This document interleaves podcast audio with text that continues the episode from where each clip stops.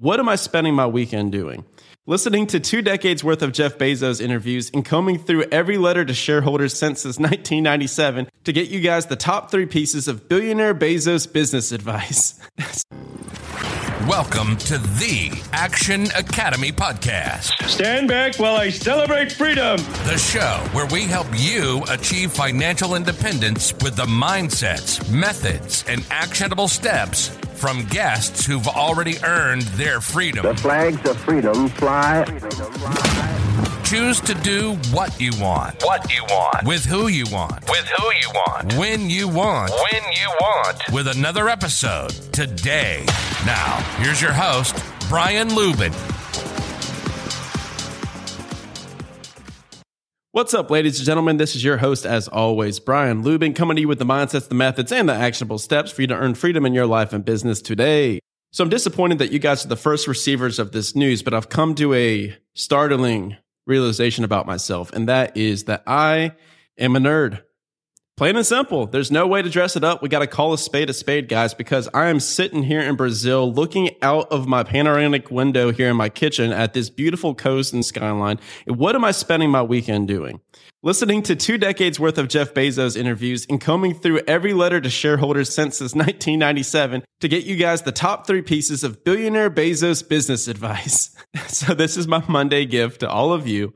My one ask is that you guys leave me a five star rating and review. Let's get to the show. As most of you guys know, there are trends in business, just as there are trends in fashion, where there are seasons where things go in and out of style, and the same applies to management and leadership styles in companies. So, in picking the three concepts to talk about today, what I did was instead of just sticking in the 2020s of what's popular right now, I cross referenced everything from today back into the 1990s to see what is true today that was also true in Amazon and Jeff Bezos' vision back in 1999 and before when Amazon was founded. The irony of these three principles is that they were viewed as bold and outlandish claims back in 1999, but now, after two decades, they've stood the test of time and are now in every single entrepreneur's handbook on how they can build a $100 million to billion dollar company. Starting off with number one is an extreme focus on the customer experience. Now, I know you guys may be listening to that and say, well, duh, of course, everything's about the customer, but not really when it comes to current management styles, even to this day. Most publicly traded CEOs today are doing this delicate dance between three interested parties in their businesses, and that would be their employees, their customers, and their shareholders. So think of it like a stool with three different legs, and they're having to make sure that each one of these legs is stable and attended to. And then enter Jeff Bezos. For two decades now, this man has been myopically concerned and focused on just one party and one leg of that stool, which is the customer. He has publicly and openly stated that the shareholders will take a back seat to make sure the customer has the best overall experience. Don't just take my word for it. Let's get into an interview from Jeff in 1999. But I believe that if you can focus obsessively enough on customer experience, selection, ease of use, low prices, more information to make uh, purchase decisions with, if you can give customers all that plus great customer service, then I think you have a good chance. And that's what we're trying to do. You're not really a pure internet company uh, anymore either, are you? I mean, you've got millions of square feet now of real estate. You've got uh, a, a growing huge and growing inventory of items We- that you we- keep in we do whatever- And you've got thousands and thousands of employees now. Yeah, we have over 3,000 employees and over 4 million square feet of distribution center space.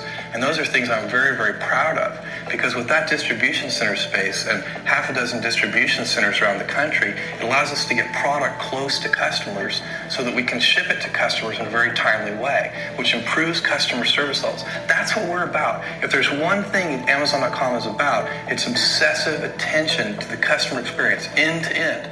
And that's what those distribution centers. But you're not a pure internet play. It doesn't. I, I, it doesn't matter to me whether we're a pure internet play. What matters to me is do we provide the best customer service.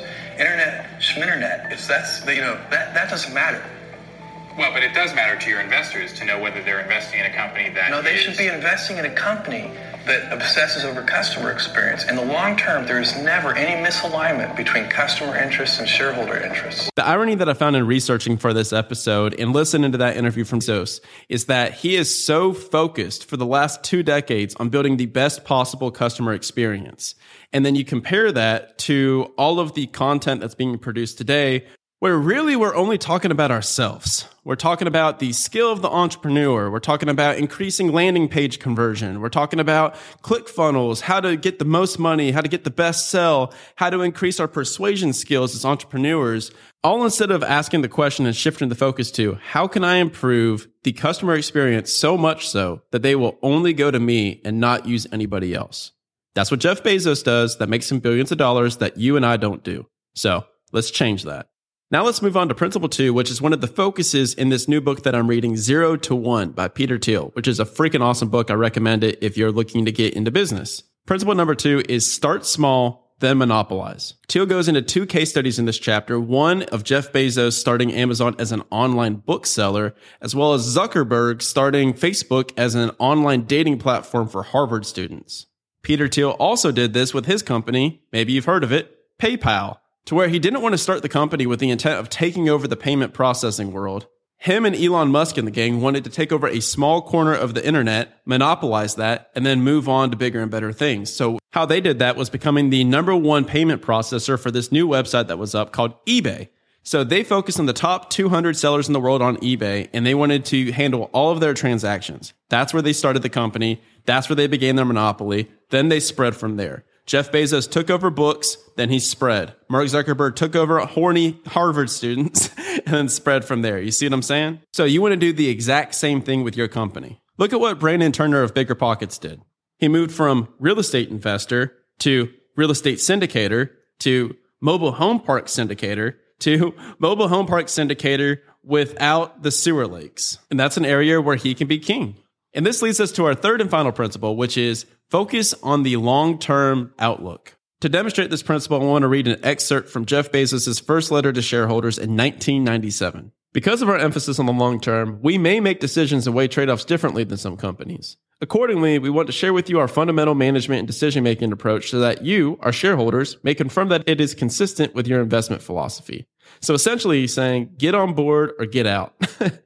Then Bezos goes on to say, We will continue to make investment decisions in light of long term market leadership considerations rather than short term profitability or short term Wall Street reactions. So, in plain English, Jeff did not care about what Wall Street was saying. He did not care what the stock price was doing. He still doesn't care what the stock price is doing. That was all a byproduct of what he was trying to accomplish.